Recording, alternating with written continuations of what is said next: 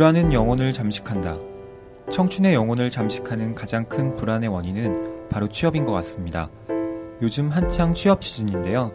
흥분과 설렘보다는 초조함과 실망이 더 많을지라도 끝까지 자기 자신을 믿으세요. 그 믿음이 힘이 되어 줄 겁니다.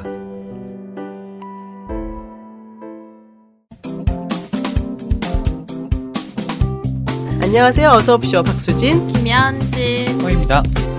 어, 현진 씨 지난 시는 어디 가셨었어요? 아, 제가 방전이 돼가지고 네, 죄송합니다. 네, 개인적인 사정이라고 제가 말씀을 드렸는데 네. 방전이십니다. 제가 사실 회사를 다니고 있어가지고 좀 네, 그런 시즌이었어요. 예. 네, 저희 둘이 얘기하느라 네. 목 이셨어요. 아우 진짜요? 방송을 되게 자연스럽게 잘 하시던데요?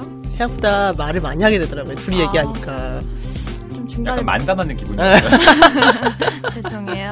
현진 씨 네. 목소리로 제가 대신 내기도 하고 김현진 이렇게 제가 막 그래 다 들었어요. 네. 사람들이 저한테 다 메시지 보내서 무슨 일이 있냐고 어. 그래서 어, 방송을 듣긴 들으시는구나 했습니다. 네. 어, 북TV 어서 오십시오. 벌써 16번째 시간이네요.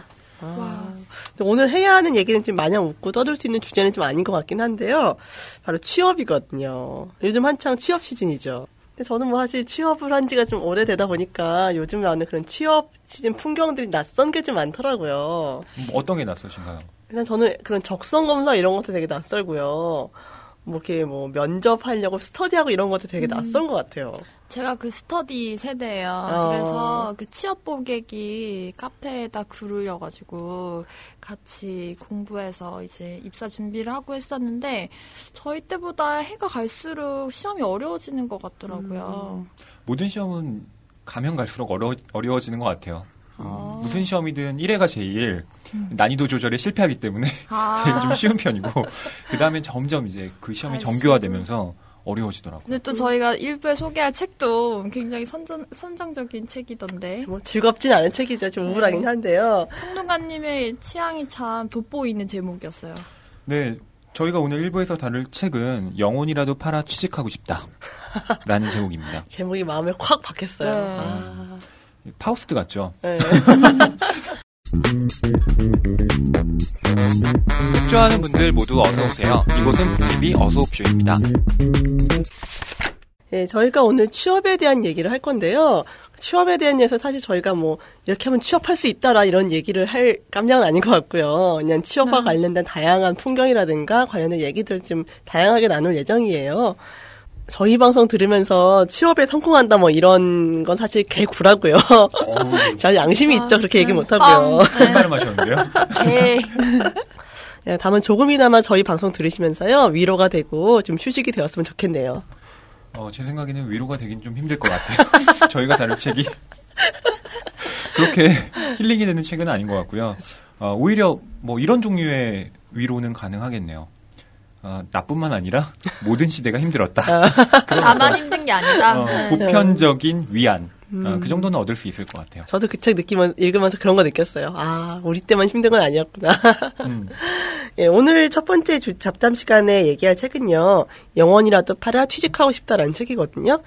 책 소개를 간단히 좀 부탁드릴게요. 영혼이라도 팔아 취직하고 싶다는 어, 우리나라의 아- 가장 다작으로 유명하신 강준만 교수의 책입니다. 강준만 교수 하면 떠오르는 책이 여러 있죠. 저 같은 경우는 뭐 한국 현대사 산책, 음, 그다음에 입시 전쟁 잔혹사, 뭐 대중문화에. 겉가서 이것도 많이 유명한 예, 책이더라고요. 뭐 저도 엄청 읽었었던 것 같아요. 예전에 시험 준비할 때 이분 책을 보면 웬만한 신문 기사나 이슈가 다 정리되어 있잖아요. 음, 저는 이분은 도대체 어떤 데이터베이스가 있길래 이렇게 다양한 분야의 책을 끊임없이 이렇게 집필을 하실 수 있나 그런 궁금증이 새삼 들기도 했어요. 예전에 제가 한번 이분 어떻게 연구하는지 그 기사 난 적이 있어서 읽은 적이 있었거든요. 모든 신문 잡지들을 다 읽고서 스크랩을 막 해놓는 거예요. 그래서 음. 스크랩이 집에 어마어마하게 쌓여있더라고요. 근데 아마 그때도 누군가가 스크랩을 도와준다고 들었었거든요. 혼자서 할 수가 없어서. 조교 아닐까요? 조교. 아니, 특치 아니에요? 그 조교, 물량? 조교 잔혹사, 나 또 기억나네, 조교였을 때. 전 조교였을 때 책을 한 권 만들었어요, 아예. 복사해서. 실제로 아, 한 권에 네. 저도 사실 제가 이분이 신문방송학과 네. 교수님이시잖아요. 이런 프로젝트를 교수님이 하시면 정말 조교들이 힘들어요. 다 동원되잖아요. 네, 지금이야 이제 기사 같은 게 네. 검색이 되잖아요. 저희는 그때 진짜 노가다로 많이 찾았어요. 노가다요. 아, 오늘 네. 굉장히 비속어 많이 나오는데 개구라부터 시작해서 노가다 뭐 이런 거. 아, 예. 강주만 교수님 요새 이 책이요, 그, 테마별 일상사 시리즈 중에 한 명, 한 권이래요. 그 요즘 그래서 이분이 약간 정치적 얘기 말고도 커피, 전화, 축구, 입시, 어머니 이렇게 다양한 일상에 대해서 한 권의 그 통사적인 걸 묶어서 책을 내고 있는 시리즈를 내고 있는데 이 책도 그런 테마별 일상사 시리즈 중에 한 권이라 하더라고요. 아, 이 책의 주제는 그리고 실업이에요. 실업. 실업 의 역사. 네, 부제가 한국 실업의 역사라고 되어 있고요. 1940년대부터 2010년대까지의 어, 역사를 실업이라는 키워드로 통시적으로 어, 다 살펴보고 있는 책이라고 보시면 되겠습니다. 뭐 책 읽다 보니까 사실 취업의 취업이라든가 그런 예, 어려움들이 뭐 90년대 이후에 IMF 이후에 나타난 거라는 생각을 했었는데 40년대부터도 늘 실업이라는 게 이렇게 큰 사회 문제였더라고요. 뭐 그 이전으로 올라가도요. 음. 예를 들면 그 유진호 작가의 김강사와 티 교수 네. 뭐 그런 단편 소설 기억나시나요? 예전에 그쵸. 있었던 책이요? 식민지 시기에도 취업난이 되게 심했거든요. 네. 그래서 그 경성제대를 졸업한 경성제대라 함은 그 당시 이제 조선의 가장 네. 엘리트 기관이었잖아요. 제국대학? 어, 네. 학교.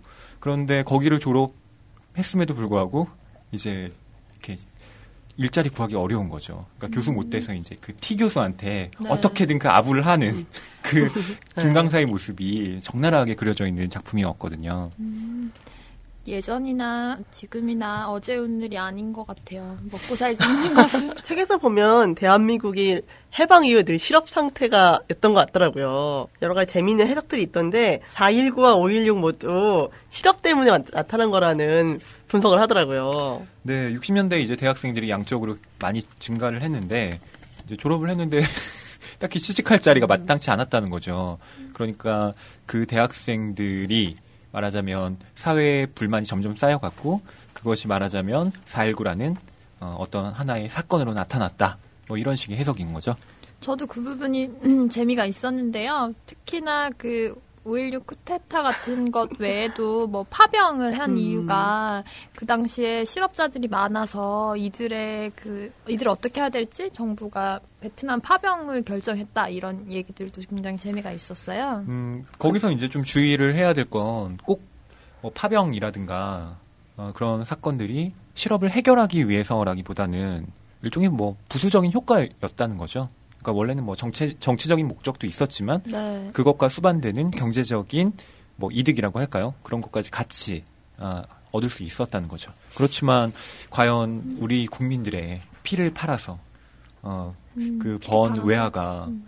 아, 물론 지금 경제 성장에 여러 가지 그 밑바탕이 됐지만 그런 좀 찜찜한 면들이 좀 있더라고요.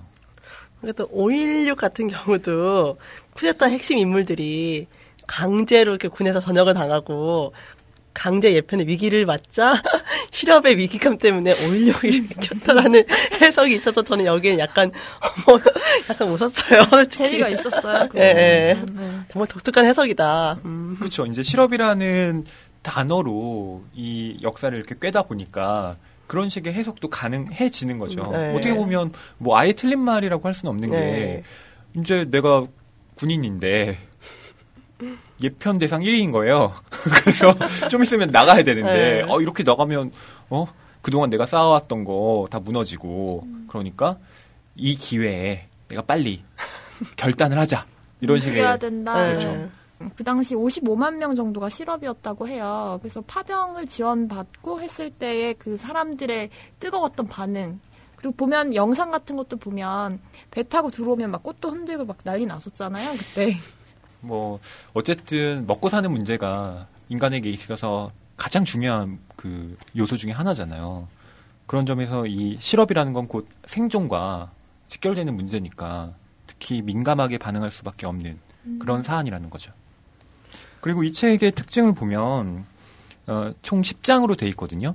음, 1장부터 10장으로 되어 있는데 1940년대가 이제 1장, 그다음에 이뭐 2장은 1960년대부터 뭐 70년대 이런 식으로 이제 10년 단위로 끊어져 네. 있는데 재밌는 건 제 5장부터 IMF 시대로 이제 접어들어요. 네. 그런 다음에 6장부터는 이제 2000년대 음. 를 서술하기 시작하는데 2000년대는 총 다섯 장을 할애를 해서 이제 서술을 해요. 그런 면에 있어서 지금 강준만 이 교수의 관심사는 역시 지금 이 현재에. 있다는 것. 음, 이 책의 특징이 바로 어, 그 중에 하나인 그 특징이 있다면 음, 이게 아닌가 싶어요. 네. 그리고 이 책이 2010년에 나왔잖아요. 그래서 최근래의 사례들은 좀 빠져 있어서 아쉽기도 했는데, 근데 3년 전이나 지금이나 별로 변한 게 없는 것 같다는 생각이 들더라고요. 네. 뭐 나아진 건 없죠. 음, 저는 뭐 거의 달라진 게 없다고 생각해요. 예를 들면 뭐 인턴 왕국, 알바 천국의 88만 원 세대 이게 마지막 장이잖아요. 네. 근데 달라진 게 없지 않나요? 그쵸. 오히려 네. 나빠졌으면 나빠졌지 더, 더 나아지거나 그런 건 없는 것 같아요. 그리고 이 용어는 뭐 지금도 계속 쓰고 있는 거고요.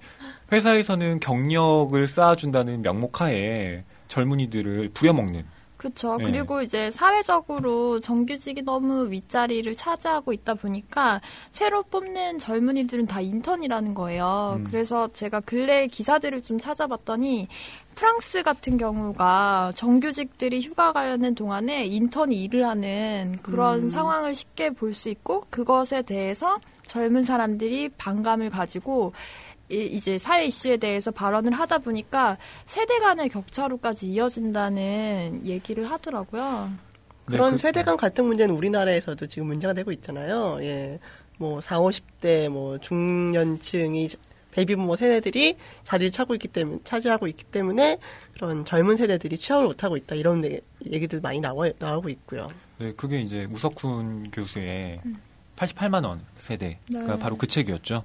20대의 평균 비정규직 임금이 88만 원이고 어, 이것은 결코 나아지지 않을 것이다. 그러니까 20대요 바리케이트를 치고 짱돌을 들어라. 이게 이제. 마지막 책의 결론이거든요. 네. 그래서 제가 이거 대학 때 있고 상당히 많은 생각을 했었어요. 아, 취업해도 되게 물론 힘들 뿐더러 내가 설령 취업을 한다고 한들 어, 나와 비슷한 세대의 다른 친구들은 이런 고통을 겪겠구나. 그런 마음에 이제 좀 무거웠던 거죠. 네. 그래서 그 청년 백수 이슈에 대해서 이 책에서 몇 가지 그 당시의 신조어들을 소개하는데 3.1절, 15야, 2900, 10장생.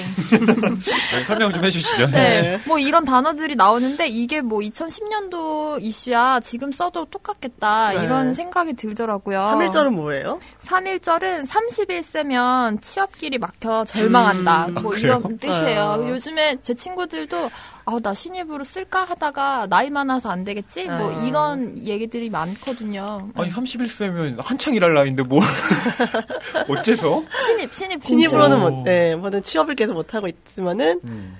계속 취업하다가 해도 떨어졌으면 30세 넘을 수 있잖아요. 네. 그러면 이제 신입사원으로도 회사에서 안 뽑아주는 거죠. 나이가 많다고.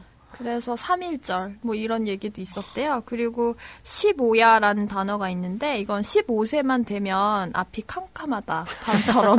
중학교 2학년만 되면 그렇단 얘기죠. 네, 요즘에 보면은 취업 상담한 친구들 중에 진로 상담 이런 걸 중학생들이 하더라고요. 전 되게 충격적이었거든요. 중학생들이 뭐 일찍부터 자신의 진로를 뭐 설정을 해야 된다라는 거에 대해서는 동의를 정말요? 하는 편이에요. 왜- 음. 뭐 꿈을 일찍 가져서 거기에 뭐 매진하는 것도 나쁘진 않으니까요. 네. 그런데 문제는 그 직업 선택의 기준이 네. 너무나 획일적이라는 거죠. 뭔가요? 음. 돈이죠. 돈과 명예. 연봉? 명예? 음. 근데 그 명예라는 것도 네. 이제 겉으로 굉장히 화려한 음. 예를 들면 연예인, 연예인? 음, 특히 그렇죠. 연예인은 참 부럽더라고요. 아니 근데 연예인이 우리 그 TV나 뭐 매체에 많이 노출되는 스타급 네. 연예인들이야 아, 뭐 경제적으로 좀 풍요롭다고 하지만 그분들은 진짜. 정말 1%도 안 되는 사람들이잖아요. 네, 네. 그 밑에서 정말 어 조연까지 뭐 조연이라도 되면 괜찮지만 그것이 그쵸. 아닌 정말 수많은 많은 사람들의 경우에는 어, 월 임금이 음. 뭐한 50만 원도 안 되는 실제로. 예, 그러신 분들도 많은 걸로 알고 있어요. 강주만 교수는 이 책에서 이런 실업의 문제 해결을 위한 방법으로서 지금 만연하고 있는 승자 독식주의, 승자가 모든 걸 가져가는 거 이 자세를 깨지 않는다면 이런 실업 문제를 해결하기 어렵다라고 얘기를 하고 있거든요. 근데 그렇게 보통은 막 그런 실업이 많아지면은 사람들이 진보 쪽에 투표를 해야 될, 투표를 해야 될 텐데 왜 그러지 않을까라는 걸 얘기하면서 그 원인으로 우리나라 특유의 각계약진 문화에 대해서 얘기를 하더라고요. 그러니까 서로 아까 88만 원 세대 나왔던 얘기처럼 짱돌을 드는 게 아니라 그래 취업하기 힘들어? 그럼 나는 열심히 공부해서 내가 SK 가고 내가 삼성에 취직해야겠네. 혼자 막 열심히 공부하는 거죠. 승자 독식주의도 문제지만 그 저희 청년 실업 외에도 나이 든 그 직장인들 그 사람들이 구조조정되는 얘기를 되게 비중 있게 다루고 있잖아요. 청년만 힘든 게 아니다. 그리고 IMF 이후에 reengineering이라고 해서 어느 날 갑자기 수십 명, 수백 명의 사람들이 회사를 나가게 되고 이 사람들이 할 수 있는 일이 없다 보니까 선택하는 게 자영업의 길이다. 뭐 이런 얘기들이 되게 이렇게 기억에 남거든요. 치킨집의 증가죠. 치킨집도 치킨집이고 요즘에 보니까 편의점 사장님들이 그렇게 그쵸, 많이 예. 들 힘들어 하신다고 하더라고요. 아무튼 책에서는 그런 식의 세대 이런 실업의 문제가 세대 간의 갈등이 될로 보일 수도 있지만 꼭 그런 건 아니라고 얘기도 하고 있거든요. 꼭 어느 세대의 잘못이 아니라 세대 간의 갈등이 될 수도 있고 세대 사이에 어떤 계급의 격차가 될 수도 있겠지만 그게 어떤 본질적인 문제는 아니라고 얘기를 하고 있어요. 전반적인 음, 뭐 중장년층이 많은 걸 가지고 있기 때문에 청년층이 어렵다 그런 논리도 통하는 건 아니고요. 오히려 정말 가진 사람 한 사람만이 모든 걸 다 가지는 이런 체제 자체가 문제라고 얘기를 하고 있는 거거든요. 그걸 이제 해결할 수 있는 뭐 방안 중에 하나는 예를 들면 정규직이 하루에 뭐 열 몇 시간씩 일하는 게 아니라 그 노동 시간을 좀 줄이면 어쨌든 그 일을 대신하기 위해서 다른 사람이 필요하잖아요.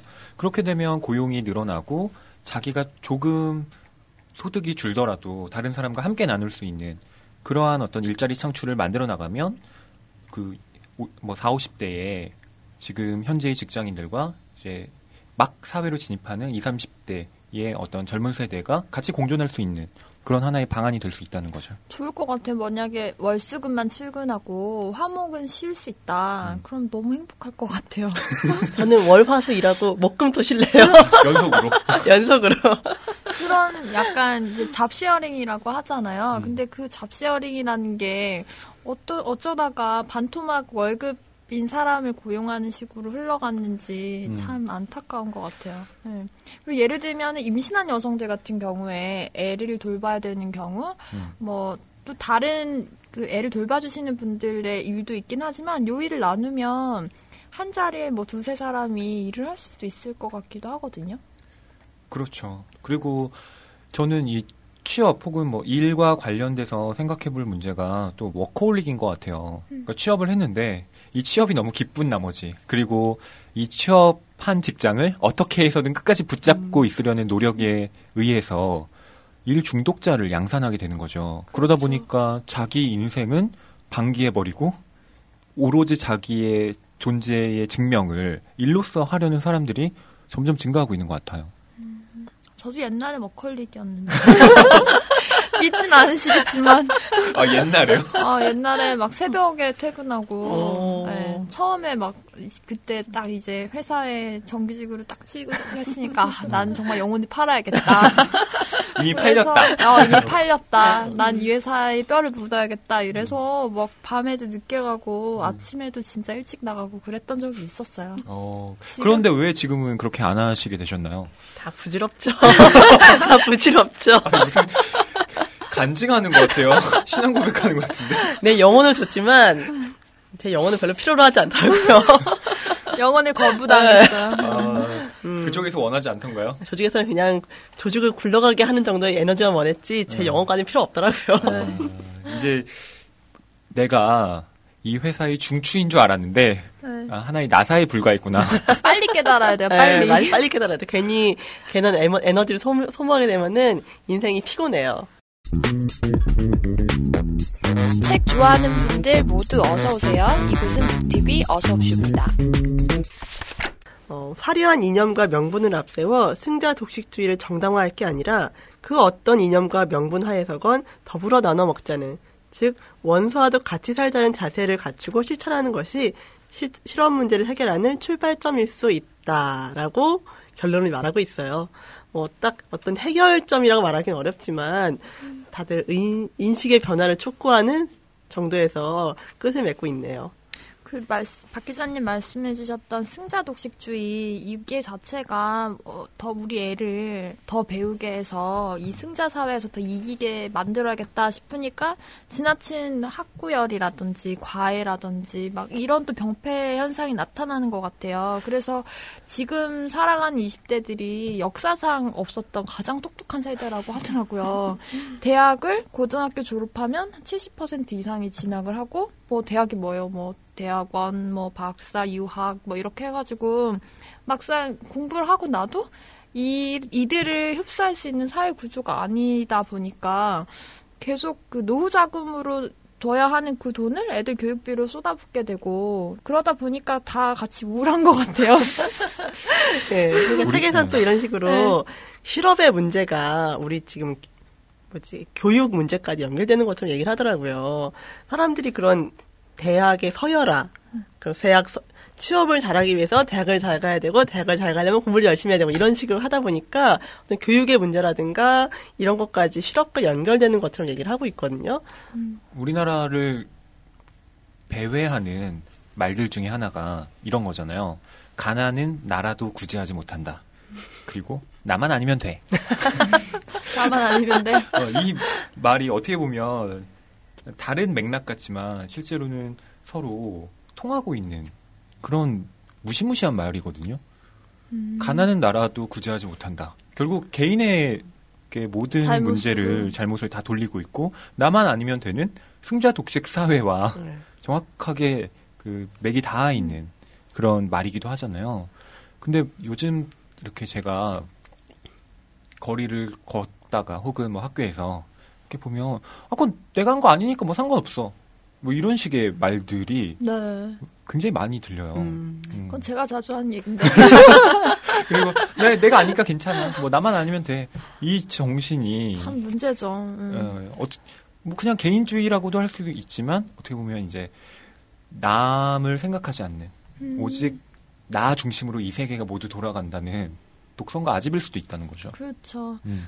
그래서 막상 그 취업 취업 문제가 계속 이제 문, 생기는 게 이게 사회적으로 해결해야 되는 이슈라고 생각을 안 하고 내가 어떻게 뭔가 노력을 더 하면 일자리가 더 생길 것 같고 뭔가 더 좋은 일들이 일어날 것 같은 그 착각이 문제인 것 같아요. 제가 막상 그때 당해보니까 진짜 일자리를 안 뽑는데 지원할 회사가 없는데 요즘 요즘 친구들도 마찬가지더라고요. 그 친구들이 뭐 영어 점수가 나- 낮은 것도 아니고 학점이 낮은 것도 아니고 다만 뽑는 사람이 뭐 천 명 중에 한 명만 뽑는 자리면 그 너무 힘든 것 같아요. 근데 점점 인력이 필요한 시대는 아닌 것 같아요. 왜냐하면 기술 개발이 가속화되고 있는 이 시대에 옛날에는 100명이 이렇게 모여서 해야 할 일을 지금은 한 명으로도 충분하다는 거죠. 그러다 보니 더 이상 인력의 수급이 뭐 그렇죠. 기계화의 음, 없어도 기계나 혹은 뭐 컴퓨터에 의해서 다 가능한 시대가 되고 있기 때문에 아, 사람이 정말 필요한 시대인가? 음, 정말 어, 사람이라는 것이 오히려 그 기계보다 못한 그쵸. 그런 시대가 된 것 같아요. 저는 뭐 저희가 자주 가는 극장도 저 예전에는 사람이 다 발권을 아, 했었잖아요. 맞아요, 맞아요. 거기 예. 뭐한 8명, 9명은 서서 음. 발권을 했었는데 지금은 그냥 모바일 같은 걸로 예매를 해서 음. 현장에서 기계만 뽑으면 되니까 뭐 한 명, 두 명 이렇게 서 음. 있으시더라고요. 네.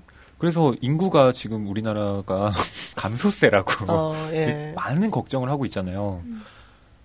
어, 근데 물론 뭐 경제 성장률이나 이런 측면에 있어서는 좀 부담이 되겠죠. 인구가 아무래도 많아야 뭐 역동적인 발전이 가능할 텐데 그렇지만 지금의 어떤 기술 개발의 흐름과 놓고 본다면 인구가 줄어야 뭐라고 할까요? 좀 경쟁이 좀덜 음. 이루어지는 그런 식의 순기능도 있는 것 같아요. 이 영혼이라도 팔아 취직하고 싶다. 이 책의 제목 있기 바로 네. 기아 자- 자동차 그 광주 공장에서 있었던 채용 비리 사건에서 네. 네. 나온 말이잖아요. 그러니까 2005년에 이제 그 입사자가 그 생산 계약직에게 돈을 주고 이제 입사를 한 사건이 네. 적발이 되면서 이 청년이 어? 이렇게 밝힌 거죠. 잘못인 줄 알지만 영혼이라도 팔아 취직하고 싶었습니다. 근데 이 말이 저는 좀 뭐라고 할까요? 진짜 눈물 날것 네. 같더라고요. 이 사람의 심정을 어 저는 상당히 깊이 공감을 했어요. 물론 잘못한 일이죠. 잘못한 일이지만 이렇게밖에 할 수 없었던 이 사람의 사정도 어, 좀 이해가 일명 가는 면이 있었다는 거죠. 그리고 참 취업할 때는 낙하산이 참 유용하더라고요.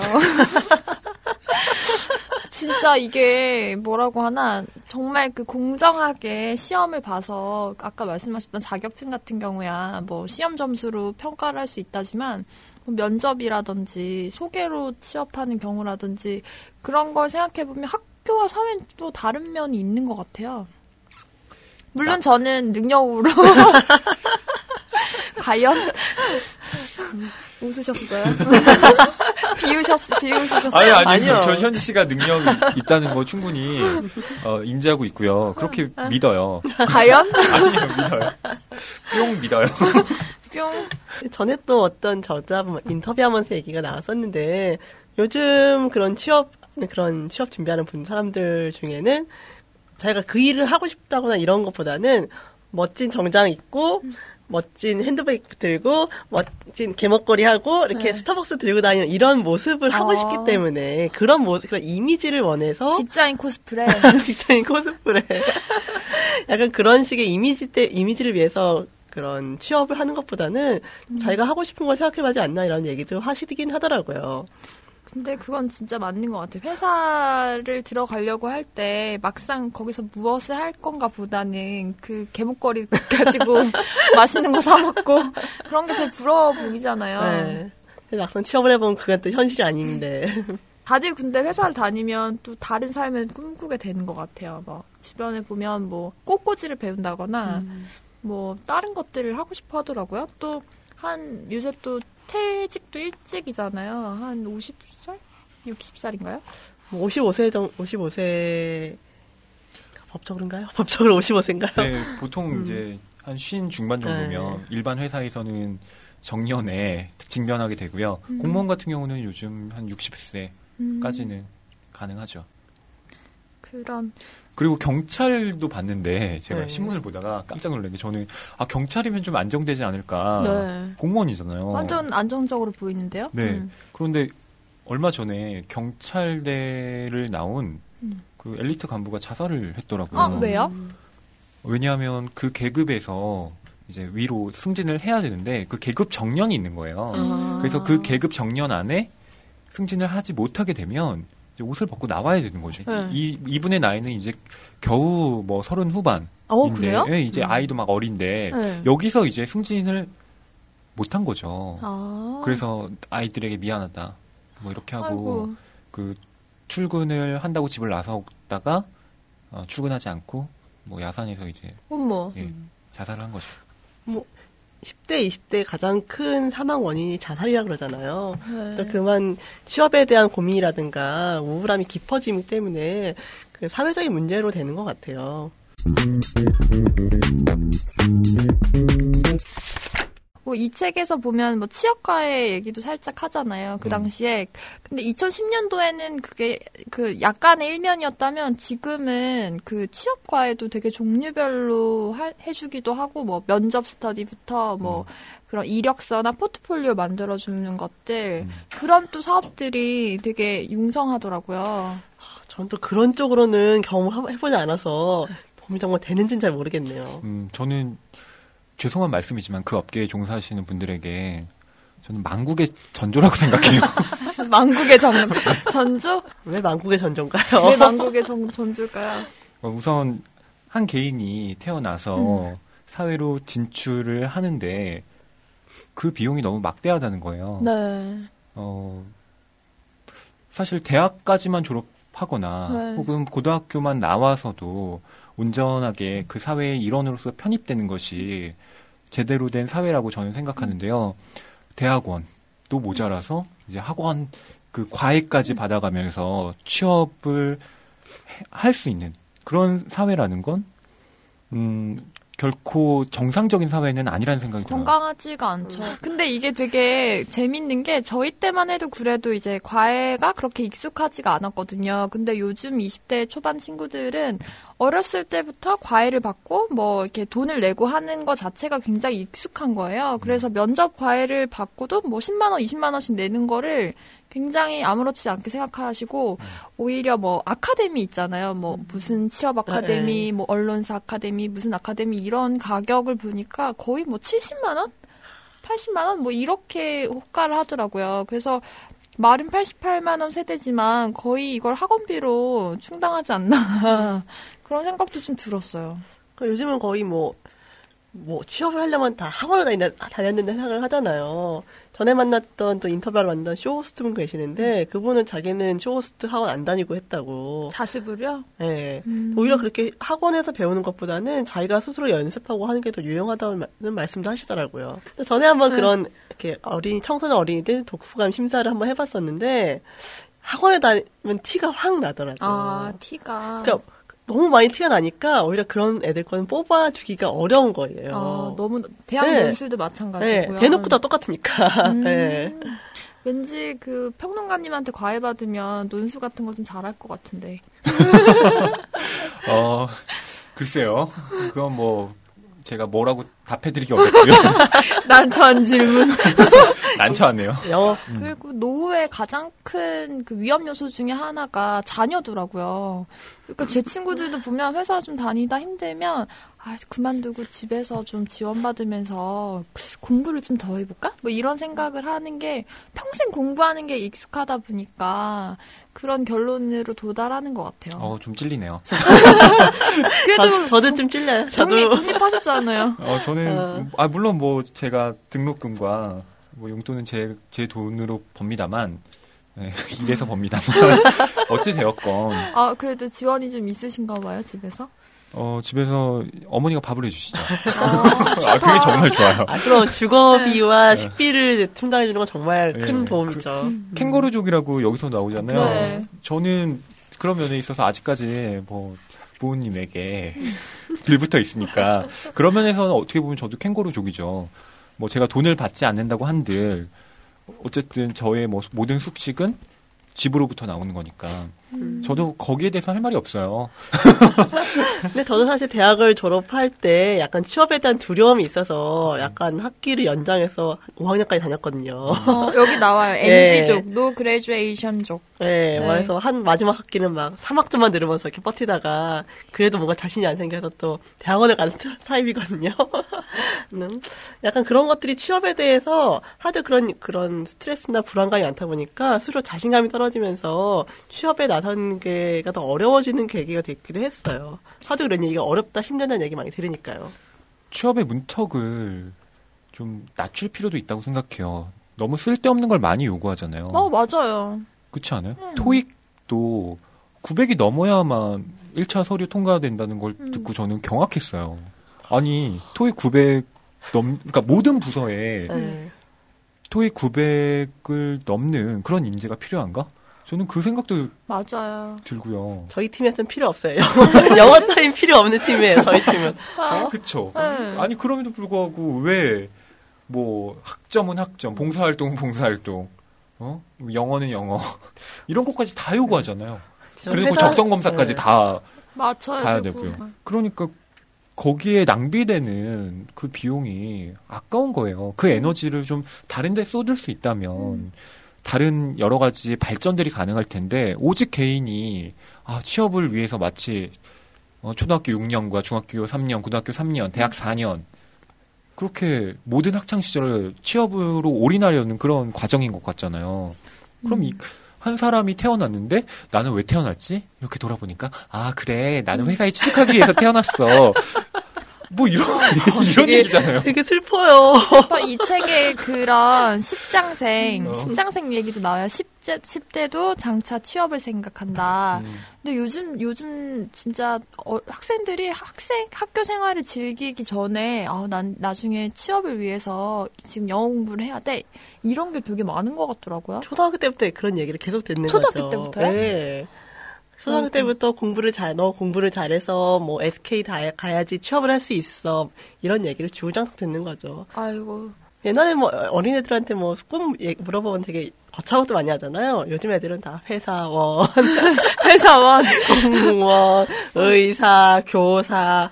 어떻게 보면 점점 좋아하는 일을 직업으로 갖는 게 정말 꿈이 돼버린 것 같아요. 옛날엔 다 자기가 좋아하는 일을 직업으로 갖는 꿈을 많이 꾸중히 하잖아요.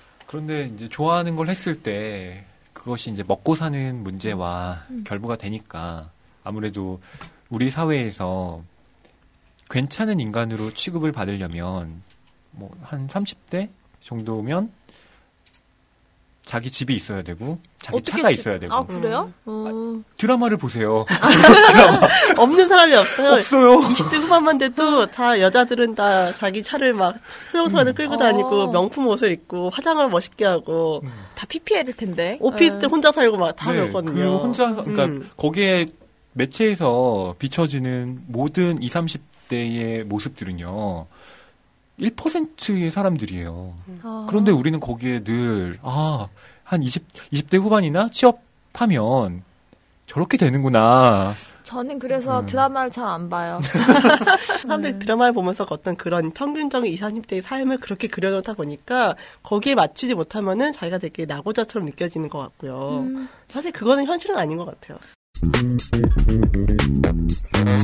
책 좋아하는 분들 모두 어서 오세요. 이곳은 북TV 어서 옵쇼입니다. 저희가 뭐 여러 가지 많이 얘기를 했는데요. 저는 오늘 그 같이 얘기한 영원이라도 팔아 취직하고 싶다 책을 읽으면서요. 일단은 어, 취업에 대한 취업에 취업에 대한 고민이 지금의 문제만 아니라는 것에 약간은 위로가 되기도 하면서 저는 좀 약간 취업을 그나마 쉽게 한 편이었거든요. 큰 고민 없이 뭐 논문 쓰기 싫으니까 잠깐 취직 1년만 취직해볼까 하고 연설했는데 덜컥 취직이 돼버려서 딴데 원, 딴데 뭐 취업을 시도해본 적도 없이 어쩌저쩌 하다가 10년을 회사 다닌 스타일이라서 오히려 지금 취업되는 고민하는 분들에게 좀 미안한 마음이 좀 있긴 해요. 음, 그래서 대신에 뭐 그분들에게 해줄 수 있는 게 뭘까라는 생각을 하고 있는데 결국 제가 해줄 수 있는 거는 책을 읽으라는 말밖에 없는 것 같아요. 정말 박 기자님 다운 솔루션인데요. 책을 읽으면 뭐가 나올까요? 그래서 마음의 위로가 좀 되거, 어떤 되는 책을 거든요. 읽어야 될까요? 이 책 읽어도 한국 괜찮을까요? 실업의 역사. 어, 한국 실업의 어, 역사. 실험의 역사 아니더라도 뭐랄까 그 취업에 대한 고민하시는 분들 후배들 얘기 가끔 상담 같은 거 들어보다 보면은 아까 말한 것처럼 사- 그런 외부의 눈 때문에 딴 사람의 눈 때문에 내가 자신이 초라해지는 걸 많이 느끼는 것 같거든요. 그런 게 아니라 자기의 기준으로 자기가 하고 싶은 일을 생각해 본다면은 조금 더 당당해질 수 있지 않을까 그런 생각을 잠깐 해보네요. 네, 저는 이 책을 보면서 이 책 뒤에 보면 구직순환 70년사라는 얘기가 나오는데 정말 우리나라 그 실업의 역사에 대해서 자세하게 써 있는 책이다라는 생각이 들었고요. 그리고 이게 어제 오늘 일이 아니구나. 그러면서 예전에 제가 취업 때문에 굉장히 힘들었던 경험들이 막 떠올랐어요. 그러면서 이제 아, 함부로 회사를 그만두면 안 되겠구나. 그런 생각이 좀 들었네요. 네. 네. 이 책은 우리나라의 역사적인 사건들을 실업이라는 측면에서 고찰을 하고 있어서 상당히 흥미로운 사례들도 많이 있습니다. 뭐 그 중에서 한 가지 예를 든다면 해방 직후에 김구와 이승만을 지지하는 그 청년들의 세력이 왜 이렇게 많, 많이 확장됐느냐를 따져보니까 당시에 청년들이 일자리가 없었다는 거죠. 그러다 보니까 그 테러에 이렇게 네. 일당 받고 가는 거죠. 어. 음. 자, 저기에 불 지르면 얼마 줄게. 뭐 이런 식으로 일당 고용이 네. 됐다는 거죠. 아, 그래서 정말 먹고 사는 문제가 이렇게 우리가 알고 있는 음, 극단적인 그 폭력을 만들어낼 수도 있겠구나. 세상을 변화시킬 수 있다. 음. 음. 아, 이게 아닌가요? 세상을 변화시킬 수- 물론 변했죠. 네. 뭐 그런 식의 어떤 네. 다른 힘으로 그 방출이 되는 거죠. 방출. 네. 그런 식의 사례가 있어서 흥미로웠고요. 그리고 실험 문제가 경제학의 영역이 아니라 사회 구성원들의 삶의 뭐 삶의 철학과 자세의 문제다라고 기술이 되어 있는데 저는 이 말에 10분 동의해요. 어떻게 본다면 실, 실업의 이면은 취업이고 취업의 이면이 실업이잖아요. 저희가 오늘 취업에 대해서 얘기한다고 했지만 결국엔 영혼이라도 팔아 취직하고 싶다라는 실업의 역사를 돌이켜 본 건, 어, 이 실업의 어떤 그 메커니즘을 보는 것이 결국 우리가 왜 취업을 해야 되는가, 왜 이렇게 취업문이 좁은 것인가, 이런 의문을 동시에 해결해 줄 수도 있는 그런 어, 책이기 때문에 어, 오늘 이렇게 본 게 상당히 좋았던 것 같아요. 그리고 조금 더 얘기를 한다면, 어, 저도 느끼는 바고, 저도 그렇게 아직 확실히 그렇게 뭐 행동으로 옮긴다 말은 못 하고 있지만, 어쨌든, 조금 더 우리가 힘을 모아야 되지 않을까? 이런 생각은 해요. 그게 어떤 거냐면, 많은 지금 제 후배들과 이렇게 제 주변의 사람들을 보면 자기만 잘하면 된다는 생각이 팽배해요. 음, 그래서 아 다른 애가 안 되더라도 나만 어떻게든 열심히 해서 나만 좋은 성적 받고 나만 뭐 좋은 자리로 가면 그만이라는 이 인식들이 너무 팽- 많이 만연해 있기 때문에 근데 알고 보면 네가 지금 생각하는 세상이 아닌데, 그죠? 다 같이 망할 수 있는데. 그렇죠. 네. 뭐이 세상이 지옥인데 너 어디 가려고 뭐 이런 이런 마음도 들거든요. 그렇죠. 그러면 이 지옥을 어떻게든 개선해야 되지 않을까. 그러기 위해서 필요한 것들은 음, 연대. 어떻게 보면 되게 alliance? 음, 단순한 말이지만 연대라고 하시 연세대라고 하시는 줄 알았어요. 네, 힘을 합친다는 뜻이죠. 네. 근데 그 힘을 합치는 게 여러 가지 정치적인 그 세력으로도 규합이 되고 있잖아요. 뭐 청년당이라든가 이런 식의 목소리도 많이 나타나는데 결국엔 그것이 꼭 20대의 문제라기보다는 또 40, 50대들도 얼마나 힘들어요. 그분들도 우리 부모 세대의 경우에 그러니까 모두 다 지금 이렇게 힘들고 있는데 이런 문제들이 어떻게든 개선의 방향성을 가지려면 삶의 작동 방식에 대해서 고민을 해봐야 되는 것은 아닌가. 결국 나이브한 결론이네요. 근데 결국은 생각을 할 수밖에 없는 거죠. 지금처럼 그 1등이 되기 위해서 우르르르 달려가는 삶 말고요. 내가 서 있는 자리에 대해서, 내가 가야 할 방향에 대해서 한 번씩 생각을 하고 고민을 해보는 것들이 일단은 가장 첫 걸음이 될 것 같아요. 그리고 저는 메멘토 모리라는 말을 음. 한번 다들 머릿속에 좀 떠올려 봤으면 해요. 죽음을 죽음? 기억하라잖아요. 그럼 자기가 죽음을 딱 이제 닥쳤을 때 자기 삶을 되돌아보는 거죠. 아, 나는 이제 왜 태어나서 이렇게 죽는 걸까? 돌이켜 봤더니 일밖에 한 게 없는 거예요. 그러면 너무 얼마나 우울하죠. 비참하겠어요. 네. 저는 정말 인생이 끔찍해질 것 같거든요. 진짜 제가 예전에 이력서 엄청 쓰고 면접 보러 다닐 때는 아 진짜 나중에 회사원 되면 난 정말 내 인생을 즐겨야지 이랬는데 사실 그때 즐겼어야 되더라고요. 아니 사실 그때 면접 볼 때는 면접 한 시간만 보면 하루 종일 놀잖아요. 그때 진짜 맘 편하게 놀아야 되는 것 같아요. 새로운 해답인데요. 마치 고시생들에게 고시 준비할 때가 제일 행복한 거다. 이런 어떤 생각의 전환이군요. 생각 발상의 전환. 힘내라는 말씀은 도저히 못 드리겠어요. 뭐 계속 힘내셨으니까 어떻게 더 힘을 내겠어요. 어, 같이 고민을 해봤으면 좋겠고요. 그런 어, 그런 점에 있어서 여러 사회적인 현상들을 다룬 책을 보면서 어, 문제 의식을 좀 같이 가졌으면 하는 게 어떤가 그런 제안을 드려보고 싶습니다.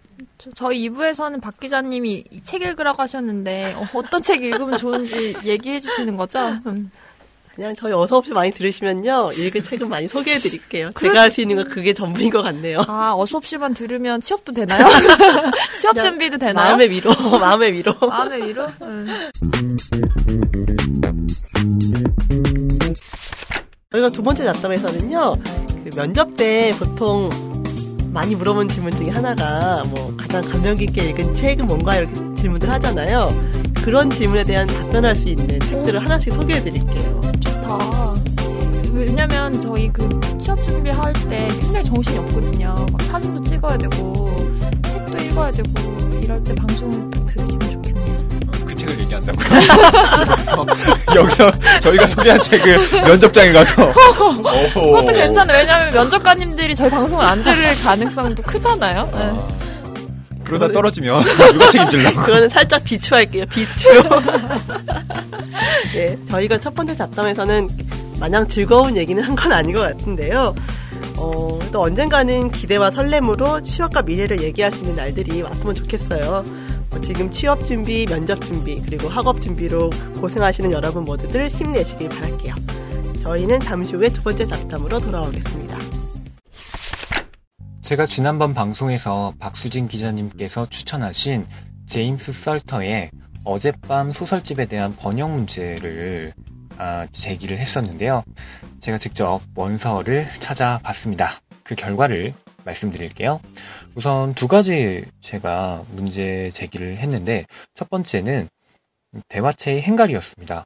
보통 소설의 경우에는 대사가 나온 다음에 한 줄을 바꾸고 그 다음에 서술이 이어지죠. 그런데 제임스 설터의 이 어젯밤 번역본의 경우에는 음, 대사가 나오고 곧바로 그 뒤에 서술이 이어졌습니다. 그것이 제가 이상하다. 원서를 찾아보겠다라고 말씀드렸는데, 네. 결과는 제임스 설터의 원서, 그러니까 영어 버전도 역시, 네. 번역본과 똑같았습니다. 그러니까 말하자면 이 번역본에 나타난 행가리는요, 원문을 충실하게 반영한 것이라고 볼 수 있겠습니다. 네, 두 번째는요, 그녀는 여전히 미모였다라는 스타이의 눈이라는 단편에 나오는 구절에 대한 어, 문제 제기였는데 문장이 좀 어색하죠. 그녀는 여전히 미모였다. 보통 이제 한국말로 한다면 그녀는 미모를 간직하고 있었다. 네, 이렇게 얘기를 할 수 있을 텐데요. 어, 원서에는 음, 이렇게 되어 있었습니다. She still represented beauty라고요. 네, 발음이 별로 좋진 않지만 어, 뭐 번역을 한다면 그녀는 여전히 네, 미모를 간직하고 있었다. 혹은 뭐 represented가 뭐 표현하다, 뭐 나타내다 정도의 뜻을 갖고 있으니까 다르게 번역을 할 수 있을 텐데 어, 역자가 번역한 건 한국어 문장으로서는 좀 어색하다. 음, 이것은 확인할 수 있었습니다. 그러니까 여러분들께서 어젯밤을 독서하실 때 행가리의 경우에는 아 원서도 그렇게 되어 있었다 염두를 해두시면 좋을 것 같고요. 그리고 이제 번역문 2에 있어서는 어, 약간 어색한 문장들도 간간히 섞여 있다 정도를 감안하시고 읽으시면 좋겠습니다.